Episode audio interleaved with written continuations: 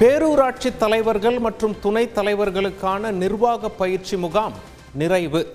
பல்வேறு அறிவுரைகளை வழங்கி வாழ்த்தினார் முதலமைச்சர் ஸ்டாலின். இந்திய ராணுவத்தின் ராணுவ தளபதியாக மனோஜ் பாண்டே நியமனம் மத்திய அரசு உத்தரவு. ராணுவ தளபதியாக நியமிக்கப்பட்ட முதல் பொறியாளர். குஜராத் மாநிலத்தில் பள்ளிகளுக்கான கட்டளை மற்றும் கட்டுப்பாட்டு மையம் திறந்து வைத்து பார்வையிட்டார் பிரதமர் மோடி.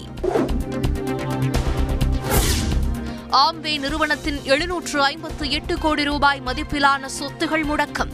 எம்எல்எம் என்ற பெயரில் நடந்த மோசடி அமலாக்கத்துறை அதிரடி. நீட் விலக்கு மசோதாவை முடக்குவது தமிழக மக்களை அவமதிப்பதாகும். அவையின் மாண்புக்கு எதிரானது எனவும் சட்டப்பேரவையில் நூற்று பத்து விதியின் கீழ் பேசிய முதலமைச்சர் ஸ்டாலின் ஆதங்கம். இருநூற்று பத்து நாட்களாக நீட் விலக்கு மசோதா முடங்கி கிடக்கும் போது தேநீர் விருந்தில் எப்படி பங்கேற்க முடியும்? சட்டப்பேரவையில் முதலமைச்சர் ஸ்டாலின் விளக்கம். முல்லை பெரியாறு அணை பிரச்சினை தொடர்பாக அதிமுக கவன ஈர்ப்பு தீர்மானம். நூற்று ஐம்பத்தி இரண்டு அடிக்கு நீரை உயர்த்த நடவடிக்கை எடுக்க வலியுறுத்தல். மத்திய அரசின் அணை பாதுகாப்பு சட்டத்தால் முல்லை பெரியாறு அணைக்கு பாதிப்பில்லை. சட்டப்பேரவையில் அமைச்சர் துரைமுருகன் விளக்கம். அதிமுக ஆட்சியில் கொண்டு வந்த பல திட்டங்களுக்கு திமுக அரசு மூடு விழா நடத்தியுள்ளது. எதிர்க்கட்சித் தலைவர் எடப்பாடி பழனிசாமி குற்றச்சாட்டு.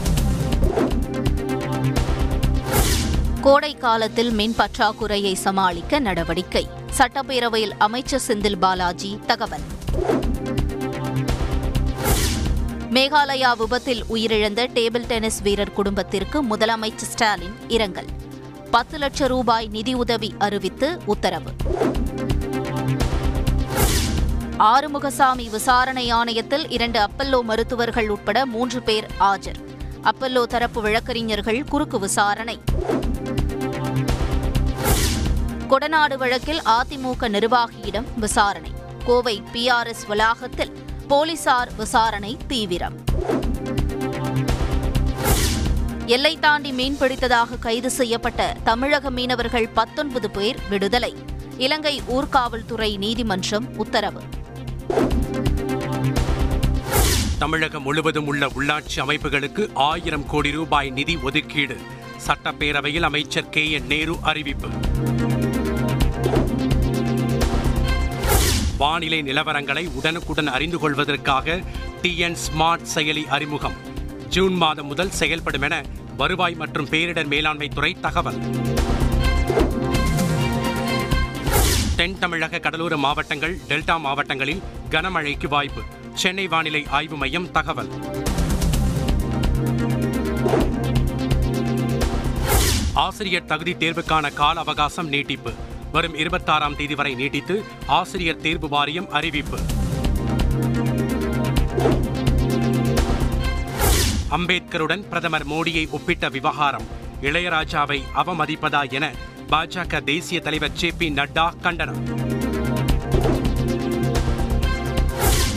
கொரோனா பாதிப்பு அதிகரித்துள்ளதால் உத்தரப்பிரதேசத்தில் மீண்டும் முகக்கவசம் கட்டாயம். காசியாபாத் மீரட் உள்ளிட்ட நகரங்களில் அமல். ஹாங்காங் செல்லும் ஏர் இந்தியா விமானங்கள் ரத்து. கொரோனா கட்டுப்பாடு காரணமாக நடவடிக்கை. டெல்லி அனுமன் ஜெயந்தி ஊர்வல வன்முறை தொடர்பாக இருபத்தி மூன்று பேர் கைது. சம்பவ இடத்தில் தரையவியல் துறையினர் ஆய்வு. லக்கிம்பூர் வன்முறை சம்பவத்தில் மத்திய அமைச்சரின் மகன் ஆஷிஷ் மிஸ்ராவுக்கு வழங்கப்பட்ட ஜாமீன் ரத்து. ஒரு வாரத்தில் சரணடைய உச்சநீதிமன்றம் உத்தரவு. அமலாக்கத்துறை விசாரணைக்கு ஒத்துழைக்க பிட்காயின் இணை நிறுவனர் மறுப்பு. இஷ்டம் போல் நடந்து கொள்வதா என உச்சநீதிமன்றம் கண்டனம். கண்ணாடி பாட்டில்கள் குறித்து திட்டம் வகுக்க அறிவுறுத்தல். மலைப்பகுதி டாஸ்மாக் மதுக்கடைகளை மூட உத்தரவிட நேரும் என்று சென்னை உயர்நீதிமன்றம் எச்சரிக்கை. தனியார் கல்லூரிகளில் மருத்துவ மேற்படிப்புக்கு கலந்தாய்வு நடத்தாமல் மாணவர் சேர்க்கை விவகாரம். சிபிஐ விசாரணைக்கு ஏன் மாற்றக்கூடாது என சென்னை உயர்நீதிமன்றம் கேள்வி. சொற்ப உதவித்தொகையை வழங்கி மாற்றுத்திறனாளிகளை அவமானப்படுத்த வேண்டாம் என உயர்நீதிமன்றம் அதிருப்தி. சமூக நலத்துறை செயலாளர் நேரில் ஆஜராகுமாறு உத்தரவு. கொடநாடு கொலை கொள்ளை வழக்கில் இருநூற்று பதினேழு சாட்சிகளிடம் இதுவரை விசாரணை. சென்னை உயர்நீதிமன்றத்தில் காவல்துறை தகவல். சென்னையில் கஞ்சா விற்றதாக கைதான ரயில்வே காவலர்கள் இரண்டு பேர் பணியிடை நீக்கம். ரயில்வே காவல் கண்காணிப்பாளர் இளங்கோ உத்தரவு. கஞ்சா போதைப் பொருள் விற்பனையில் யார் ஈடுபட்டாலும் கடும் நடவடிக்கை. சென்னை மாநகர காவல் ஆணையர் சங்கர் ஜிவால் எச்சரிக்கை. மிஸ் கூவாகம் இரண்டாயிரத்தி இருபத்தி இரண்டு அழகி போட்டியில் நாற்பத்தி ஆறு பேர் கலந்து கொண்ட முதல் சுற்று நிறைவு. பதினைந்து பேர் இரண்டாவது சுற்றுக்கு தேர்வு. ஆடை அலங்காரத்துடன் ஒய்யார நடை நடந்த திருநங்கைகள். இலங்கையில் புதிய அமைச்சரவை பதவியேற்பு. பதினெட்டு புதிய அமைச்சர்களை நியமித்து அதிபர் கோத்தபய நடவடிக்கை. இலங்கையில் புதிய மாற்றத்திற்கு இளைஞர்கள் ஒத்துழைக்க வேண்டும். புதிய அமைச்சர்கள் பதவியேற்பு விழாவில் அதிபர் கோத்தபய ராஜபக்ச வேண்டுகோள். இலங்கையில் அரசுக்கு எதிராக மக்கள் சக்தி அமைப்பு பிரம்மாண்ட பேரணி. அடக்குமுறை அரசாங்கத்தை அகற்றுவோம் என முழக்கம்.